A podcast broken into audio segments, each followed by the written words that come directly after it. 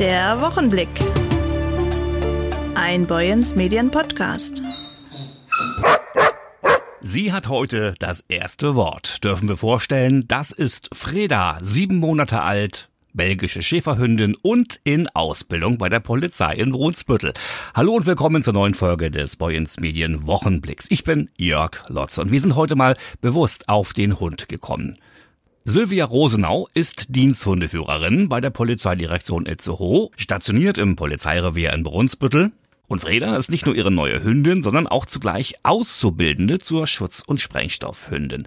Sie soll C4 nachfolgen, der mit seinen neun Jahren altersbedingt mittelfristig in den Ruhestand geht. Doch bis dahin ist es noch ein weiter Weg.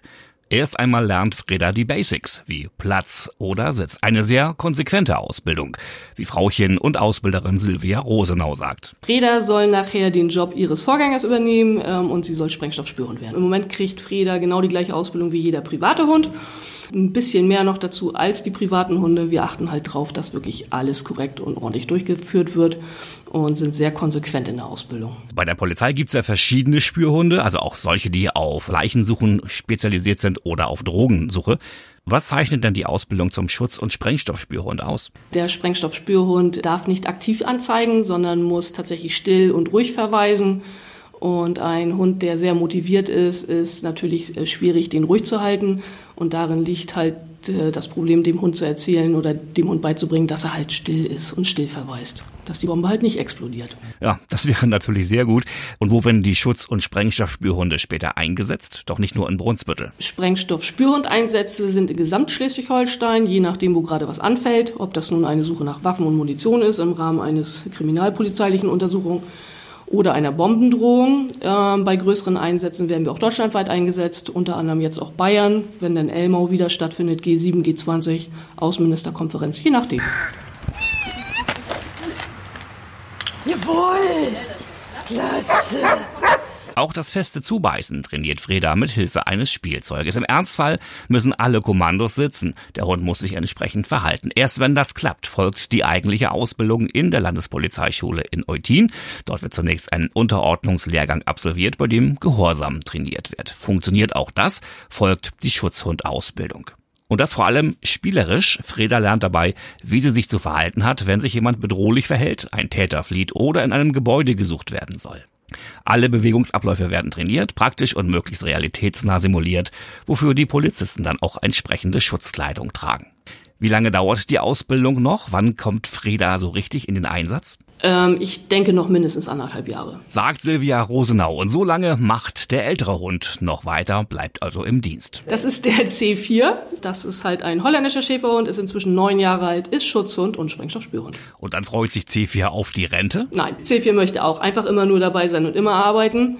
Aber irgendwann geht's halt nicht mehr und dann freut er sich natürlich auch auf den Ruhestand. Er liegt auch gerne auf dem Sofa. Das Ganze ist natürlich kein Dienstverhältnis. Silvia Rosenau ist ganz und gar Frauchen für Freda. Freda ist ihr Hund was eine viel engere Bindung zwischen Hund und Mensch aufbaut. Ja, auf jeden Fall. Also ich habe die Hündin, wie gesagt, mit vier Monaten bekommen.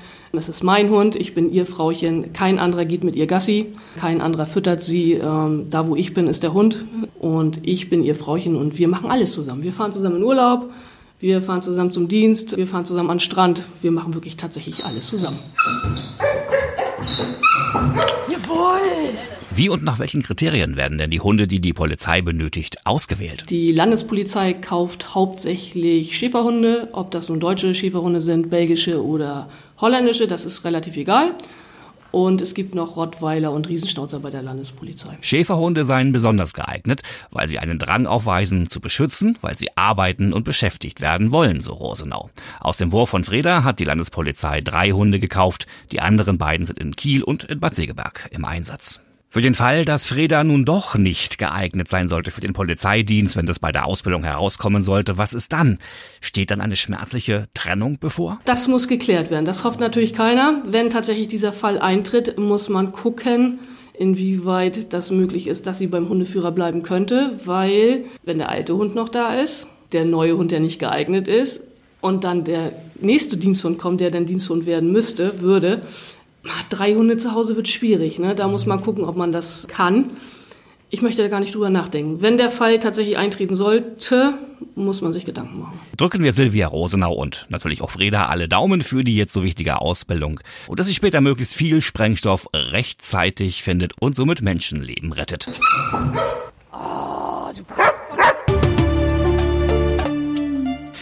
Man soll sie ja feiern, wie sie fallen. Sie wissen schon, was ich meine. Die Feste natürlich. Und da stehen auch in diesem Jahr noch diverse an in Dithmarschen. Ein ganz besonderes jetzt empfiehlt Ihnen nun mein Kollege Maurice Dannenberg. Kannst du mich hören, mein Lieber? Hallo Jörg, hier ist Studio 2 und ich habe mal auf den Dithmarschen 365 Kalender geguckt. Unser Veranstaltungskalender für Dithmarschen, kostenlos abrufbar. Und da war drauf das Haider Altstadtfest vom 17. bis zum 19. August. Und Veranstalter ist seit zehn Jahren aktuell Jens Rommel. Jens, warum machst du noch das Altstadtfest? Mir immer noch Spaß macht. Nach zehn Jahren immer noch. Ich möchte eigentlich immer einen Top noch einen draufsetzen. Ich lerne immer von den vergangenen Jahren und ich hoffe, dass es dieses Jahr noch schöner, noch besser wird, obwohl die anderen neun auch toll und, und super waren. Dieses Jahr mit einem ganz bestimmten Motto, und zwar Schlager. Ja, sind wieder mehrere Themen natürlich auf diesem Altstadtfest.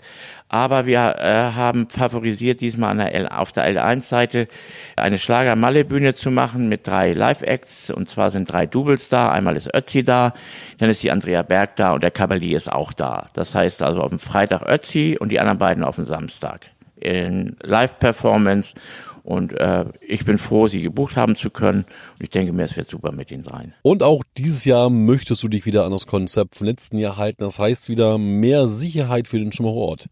Wie genau sieht das Sicherheitskonzept bei dir aus? Ja, ja, wir tragen natürlich Sorge auch auf dieses gesamte Konzept beziehungsweise die Problematiken, die Heide hat.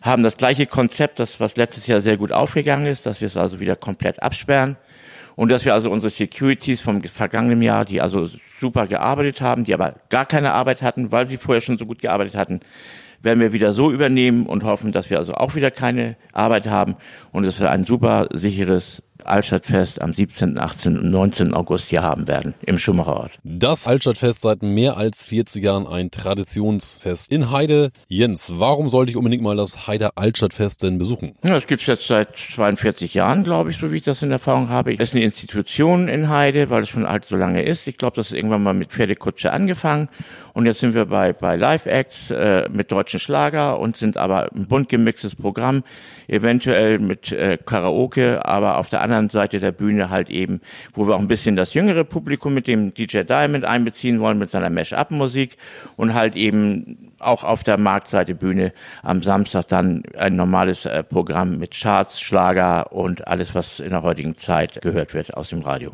Vielen Dank an Jens Rommel. Er ist Veranstalter vom Heider Altstadtfest vom 17. bis zum 19. August in Heide im Schimmerort. Vielen Dank an Jens Rommel.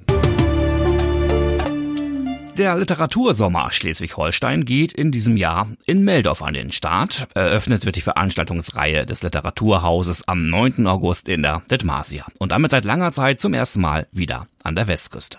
Länderschwerpunkt sind in diesem Jahr die Niederlande. Eingepackt in ein Rahmenprogramm mit Vertretern aus Politik und Kultur wird die preisgekrönte Autorin Marente de Moor aus ihrem nunmehr vierten Roman Phone lesen. Zur Eröffnung will sich auch Bildungsministerin Karin Prien aus Kiel auf den Weg nach Meldorf machen. Sie selbst ist in den Niederlanden geboren. Andrea Hansen aus der Boyens Medienredaktion sprach mit Alexander Kühnel vom Peter Panther Buchladen über das bevorstehende Ereignis. Ja, wir freuen uns, dass Marente de Moor bald bei uns zu Gast sein wird in Meldorf in der Dithmarsia. Das ist eine Kooperation zwischen dem Heider Kunstverein und dem Eiderstädter Kunstverein und dem Literaturhaus Schleswig-Holstein. Das Besondere ist, dass es zum allerersten Mal, dass die Eröffnung des Literatursommers zum Thema Niederlande in Meldorf stattfinden wird. Das ist besonders für uns eine große Ehre, weil die Westküste eigentlich so ein bisschen vernachlässigt war in der ganzen Phase der Literatursommer. Wir hier in Meldorf haben wirklich sehr gute Erfahrungen gemacht mit dem Literatursommer, haben schon wirklich viele schöne, spannende und großartige Lesungen erleben dürfen. Und jetzt in dem großen Rahmen mit der Kultusministerin und der Botschaft der Niederlande einer Professorin, die sich sehr gut auskennt mit niederländischer Literatur und mit dieser tollen Autorin Marente de Moor, die die Tochter der auch sehr bekannten holländischen Autorin Margaret de Moor ist, freuen wir uns besonders auch im Hinblick darauf, dass eigentlich unser literarischer Schwerpunkt in diesem Jahr die Ukraine, Russland auch der Krieg ist. Und Marente de Moor hat schon als 18-jähriges Mädchen hat sie beschlossen, nach Russland zu gehen, um in der Perestroika-Zeit äh, einfach zu erfahren, was sich gesellschaftlich dort verändert. Sie hat Slavistik studiert und ist sehr affin mit der russischen Sprache und mit der russischen Kultur und vermag es mit ihrem neuen Buch Phon, das wirklich überzeugend rüberzubringen. Sie ist fasziniert von der Art, wie in Russland offen gedacht wird, welche Märchen und Mythen und das Undeutbare spielen eine ganz große Rolle in ihrer Literatur. Ja, wir hoffen, dass äh, viele Zuhörerinnen und Zuhörer den Weg in die Dithmarsia am 9.8. um 19.30 Uhr finden. Eine gute Nachricht kam dieser Tage aus dem Kreishaus in Heide betreffend Brunsbüttel und äh, die Anbindung nach Itzehoe. Denn nach 2025 geht es nun doch weiter. Der Schnellbus zwischen Brunsbüttel und Itzehoe wird auch in den kommenden Jahren weiter verkehren. Das stand bislang ein bisschen auf der Kippe. Land und Kreis haben eine entsprechende Einigung erzielt nun. Der Dithmarscher Landrat Stefan Modig hat dem Vorschlag des Landes zugestimmt und wird die Busleistung der Linie X60 in seine Ausschreibung mit aufnehmen, teilte Verkehrsstaatssekretär Tobias von der Heide mit. Das Ministerium in Kiel habe sich im Gegenzug bereit erklärt, die Betriebskosten der Linie zu übernehmen. Der Brunsbütteler FDP-Landtagsabgeordnete Oliver Kombatski, FDP, zeigt sich erleichtert, dass eine Lösung für die Schnellbuslinie gefunden wurde. Ursprünglich hatte im März eine kleine Anfrage von ihm die Sorgen um die Zukunft der Verbindung ausgelöst, denn daraus ging hervor, dass das Land plante, den Schnellbus aus einer Ausschreibung für den Schienenpersonennahverkehr auf der Marschbahn herauszunehmen. Es ist gut, dass das Versteckspiel der Landesregierung nun ein Ende hat. Der Kreis Dithmarschen handelt pragmatisch und nimmt das Heft des Handelns in die Hand. Der Erhalt der Schnellbusverbindung ist eine sehr gute gute Nachricht für Brunsbüttel, sagt Oliver Kombatski. Die Brunsbüttler und auch die Itzehoer werden das sicherlich genauso sehen. Es wirft seine Schatten voraus. Die Rede ist vom Kulturprojekt Kunstgriff. Das Programm 2023 steht. 36 Veranstaltungen an 15 Ausstellungsorten sind geplant. Mehr als 100 Kulturschaffende bringen sich ein. Seit 21 Jahren ist die vom Kreis im Jahr 2002 initiierte und inzwischen in seinem Auftrag vom Verein Volkshochschulen in Dithmarschen organisierte Veranstaltungsreihe Kunstgriff verankert in Dithmarschens Kulturlandschaft. Alle Fäden laufen bei Leiterin Claudia Westphal-Oehlerich zusammen, die am Dienstag mit weiteren Mitstreitern im Kreishaus einen Einblick in das gab, was die Kulturschaffenden ihrem Publikum in dieser Saison bieten. Boyens Medienredakteurin Ingrid Hese fragte nach. Frau Westphal-Oehlerich, welche Bedeutung hat der Kunstgriff für Dithmarschen? Ja, also der Kunstgriff bietet ja ein ganz weites Spektrum der Kunst, von Hobbykunst, von Volkshochschulkunstprojekten bis hin zu Profikünstlern. Und das ist das große Fund von Kunstgriff, dass man so ein breites Spektrum hat und dass man so eine Niederschwelligkeit hat. Also ich kann reingehen und ich kann gucken, was will ich mir angucken und das nach meiner Nase im Prinzip mir dann aussuchen. Und was hat sich auf Seiten der Künstler Corona-bedingt verändert?